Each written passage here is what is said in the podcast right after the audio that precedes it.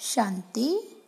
आज की अव्यक्त मुरली की डेट है 12 मार्च उन्नीस मुरली का हेडिंग है, तीन प्रकार का स्नेह तथा दिल के स्नेही बच्चों की विशेषताएँ। आज बाप दादा अपने स्नेही, सहयोगी और शक्तिशाली ऐसे तीनों विशेषताओं से संपन्न बच्चों को देख रहे हैं। ये तीनों विशेषताएँ जिसमें समान है, वही विशेष आत्माओं में नंबर वन आत्मा है। स्नेही भी हो और सदा हर कार्य में सहयोगी भी हो साथ साथ शक्तिशाली भी हो। स्नेही तो सभी हैं, लेकिन स्नेह में एक है दिल का स्नेह, दूसरा है समय प्रमाण मतलब का स्नेह, और तीसरा है मजबूरी के समय का स्नेह। जो दिल का स्नेह ही, उसकी विशेषता ये होगी, वह सर्व संबंध और सर्व प्राप्ति सदा सहज, स्वतः अनुभव करेंगे। एक संबंध की अनुभूति में भी कमी नहीं। जैसा समय, वैसा संबंध के स्नेह के भिन्न भिन्न अनुभव करने वाले। समय को जानने वाले और समय प्रमाण संबंध को भी जानने वाले होंगे। अगर बाप जब शिक्षक के रूप में श्रेष्ठ पढ़ाई पढ़ा रहे हैं, ऐसे समय पर शिक्षक के संबंध का अनुभव ना कर सखा रूप की अनुभूति में मिलन मनाने व रूरहान करने में लग जाए तो पढ़ाई की तरफ़ अटेंशन नहीं होगा। पढ़ाई के समय अगर कोई कहे कि मैं आवाज़ से परे स्थिति में बहुत शक्तिशाली अनुभव कर रहा हूँ। तो पढ़ाई के समय क्या ये राइट है? क्योंकि जब बाप शिक्षक के रूप में पढ़ाई द्वारा श्रेष्ठ पद की प्राप्ति कराने आते हैं तो उस समय टीचर के सामने गॉडली स्टूडेंट लाइफ ही यथार्थ है। इसको कहा जाता है समय की पहचान, प्रमाण, संबंध की पहचान। और संबंध, प्रमाण, स्नेह के प्राप्ति की अनुभूति। यही बुद्धि को एक्सरसाइज कराओ। जो जैसा चाहे, जिस समय चाहे, वैसे स्वरूप और स्थिति में स्थित हो सके।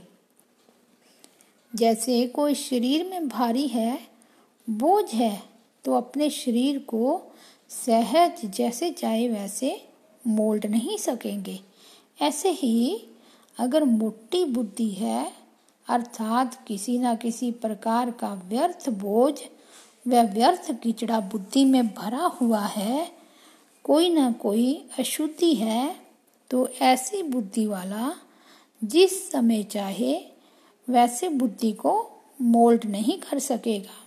इसलिए बहुत स्वच्छ महीन, अति सूक्ष्म बुद्धि, दिव्य बुद्धि, बेहद की बुद्धि, विशाल बुद्धि चाहिए। ऐसी बुद्धि वाले ही सर्व संबंध का अनुभव जिस समय जैसा संबंध, वैसे स्वयं के स्वरूप का अनुभव कर सकेंगे। तो स्नेही सभी हैं, लेकिन सर्व संबंध का स्नेह समय प्रमाण अनुभव करने वाले सदा ही इसी अनुभव में इतने बिज़ी रहते हर संबंध के भिन्न भिन्न प्राप्तियों में इतना लवलीन रहते मगन रहते जो किसी भी प्रकार का विघन अपने तरफ़ झुका नहीं सकता है। इसलिए स्वतः ही सहज योगी स्थिति का अनुभव करते हैं। इसको कहा जाता है नंबर वन यथार्थ स्नेही आत्मा। स्नेह के कारण ऐसी आत्मा को समय पर बाप द्वारा हर कार्य में स्वतः ही सहयोग की प्राप्ति होती रहती है। इस कारण स्नेह अखंड, अटल, अचल, अविनाशी अनुभव होता है। समझा? ये है नंबर वार स्नेही की निशानी। दूसरे तीसरे का वर्णन करने की तो आवश्यकता नहीं, क्योंकि अब अच्छी तरह से जानते हो। तो बाप दादा ऐसे स्नेही बच्चों को देख रहे थे। आदि से अब तक स्नेह एक रस रहा है व समय प्रमाण, समस्या प्रमाण व ब्राह्मण आत्माओं के संपर्क प्रमाण बदलता रहता है, इसमें भी फ़र्क पड़ जाता है ना। आज स्नेह का सुनाया, फिर सहयोग और शक्तिशाली तीनों विशेषताएँ वाली आत्मा का महत्व सुनाएँगे। तीनों ही ज़रूरी है। आप सब तो ऐसे स्नेही हो ना। प्रैक्टिस है ना। जब जहाँ बुद्धि को स्थित करना चाहो, ऐसे कर सकते हो ना। कंट्रोलिंग पावर है ना? रूलिंग पावर तब आती है जब पहले कंट्रोलिंग पावर हो। और जो स्वयं को ही कंट्रोल नहीं कर सकता, वह राज्य को क्या कंट्रोल करेगा? इसलिए स्वयं को कंट्रोल में चलाने की शक्ति का अभ्यास अभी से चाहिए, तब ही राज्य अधिकारी बनेंगे, समझा? आज तो मिलने वालों का कोटा पूरी करनी है।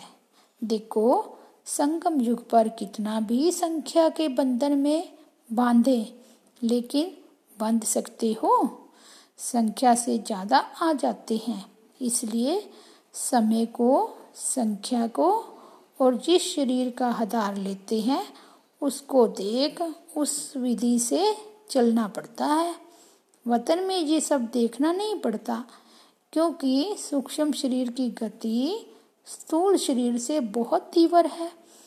एक तरफ़ साकार शरीरधारी, दूसरे तरफ़ रिश्ता स्वरूप।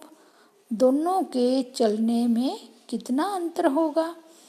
फरिश्ता कितने में पहुंचेगा और साकार शरीरधारी कितने में पहुंचेगा? बहुत अंतर है।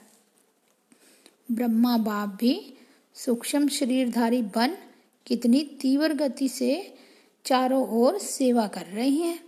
वही ब्रह्मा साकार शरीरधारी रहे और अब सूक्ष्म शरीरधारी बन कितना तीव्र गति से आगे बढ़ और बढ़ा रहे हैं, ये तो अनुभव कर रहे हो ना?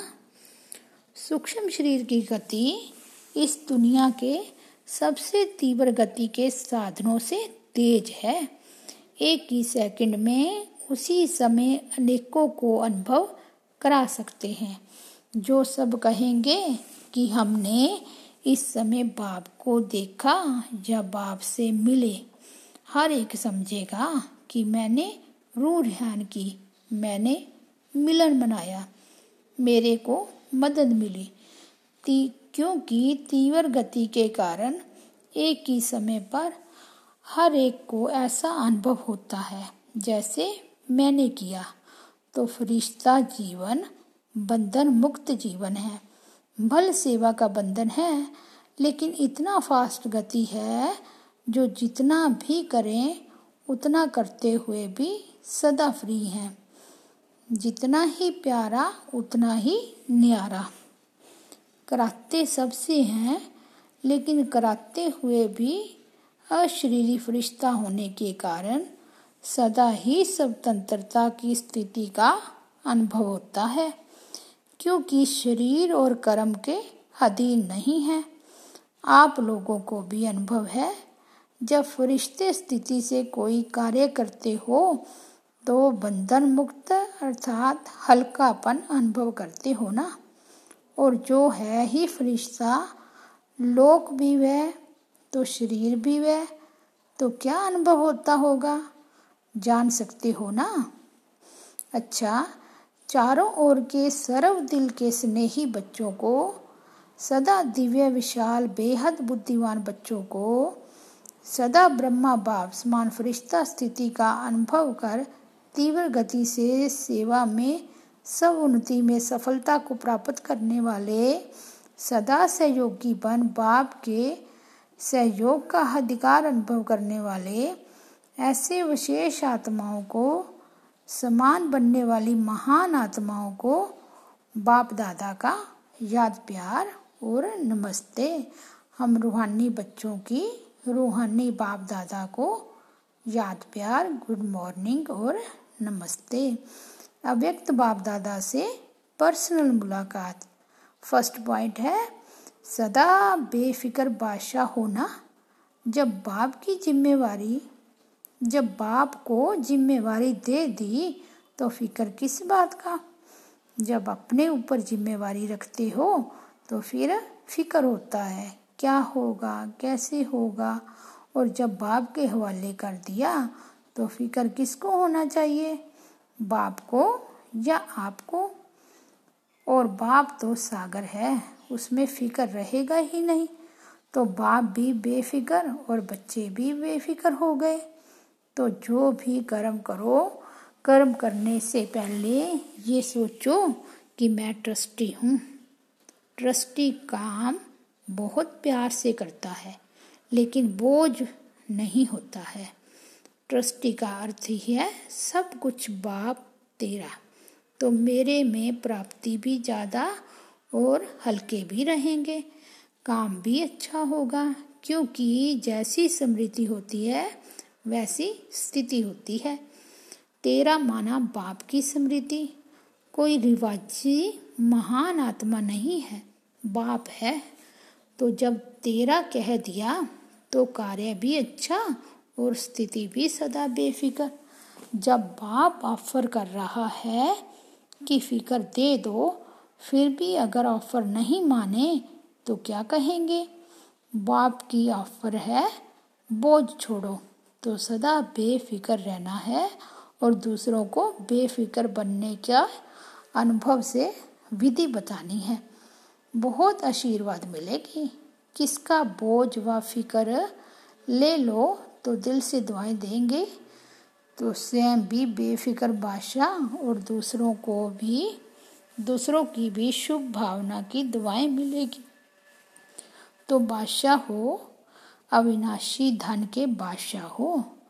बादशाह को क्या परवाह? विनाशी बादशाह को तो चिंता रहती है। लेकिन ये अविनाशी है। अच्छा दूसरी पॉइंट है। अविनाशी सुख और अल्पकाल का सुख दोनों के अनुभवी होना अल्पकाल का सुख है, स्थूल साधनों का सुख। और अविनाशी सुख है, ईश्वरीय सुख तो सबसे अच्छा सुख कौन सा है? ईश्वरीय सुख जब मिल जाता है तो विनाशी सुख आपे ही पीछे जाता है। जैसे कोई धूप में चलता है तो उसके पीछे परछाई आपे ही आती है। और अगर कोई परछाई के पीछे जाए तो कुछ नहीं मिलेगा। तो जो ईश्वरीय सुख के तरफ़ जाता है उसके पीछे अल्पकाल का सुख स्वतः ही परछाई की तरह आता रहेगा। मेहनत नहीं करनी पड़ेगी। जैसे कहते हैं, जहाँ परमारथ होता है, वहाँ व्यवहार सिद्ध, स्वतः सिद्ध हो जाता है। ऐसे ईश्वरीय सुख है परमारथ और विनाशी सुख है व्यवहार। तो परमारथ के आगे व्यवहार आपे ही आता है। तो सदा इसी अनुभव में रहना जिससे दोनों मिल जाए, नहीं तो एक मिलेगा और एक वह भी विनाशी होगा। कभी मिलेगा, कभी नहीं मिलेगा, क्योंकि चीज़ ही विनाशी है, उससे मिलेगा ही क्या? जब ईश्वर सुख मिल जाता है तो सदा सुखी बन जाते हैं। दुख का नाम निशान नहीं रहता। ईश्वर सुख मिला माना सब कुछ मिला। कोई अप्राप्ति नहीं रहती।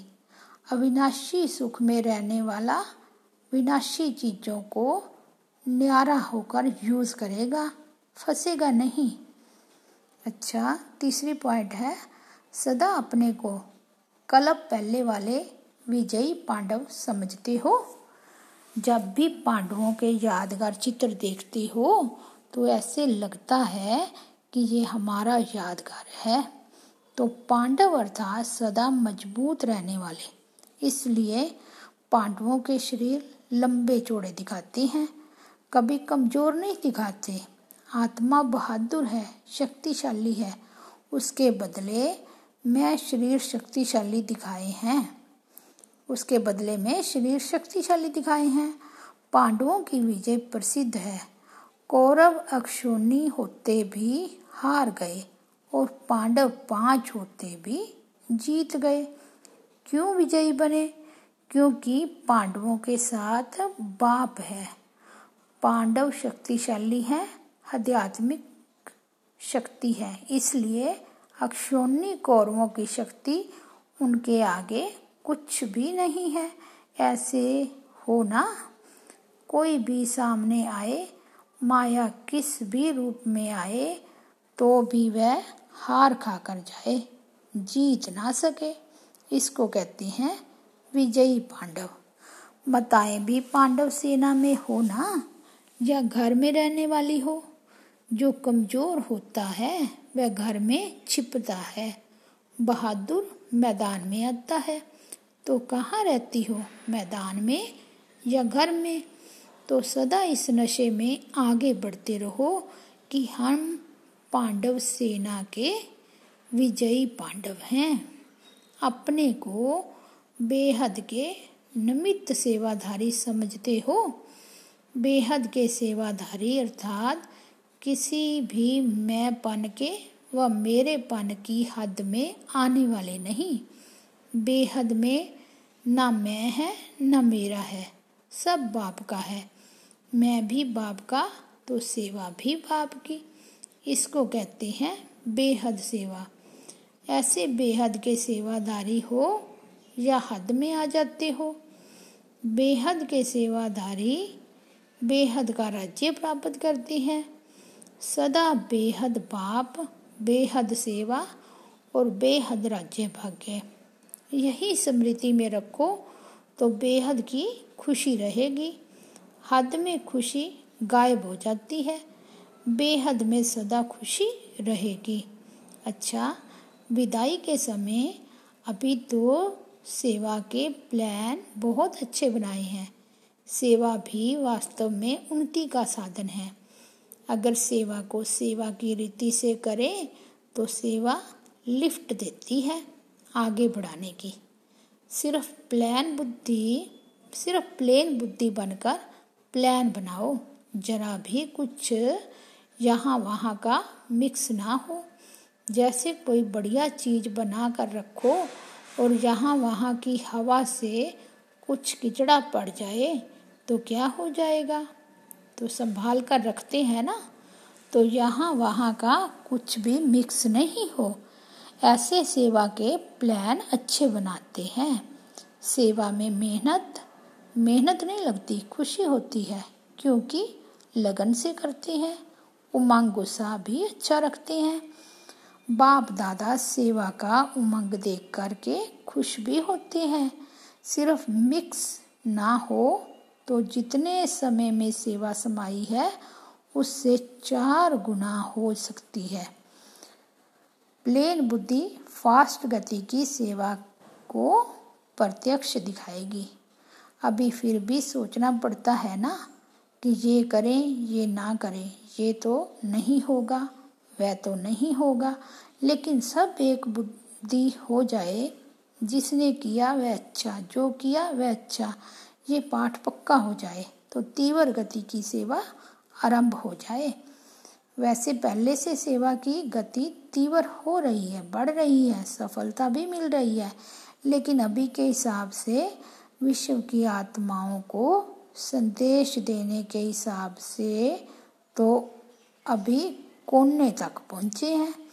कहाँ साढ़े पाँच सौ करोड़ आत्माएँ और कहाँ संदेश पहुँचा है एक करोड़ को? दो करोड़ तक। बाकी कितने बड़े हैं? हाँ ये राजधानी के नज़दीक वाले पहुँच गए हैं। लेकिन चाहिए तो सब, वर्षा तो सबको देना है। चाहे मुक्ति दो चाहे जीवन मुक्ति दो, लेकिन देना तो सबको है। एक भी बाप का बच्चा वंचित नहीं रह जाए। कैसे भी बाप के वर्षे के अधिकारी तो बनना ही है। चाहे किसी भी विधि से संदेश सुने, इसके लिए चाहिए तीव्र गति।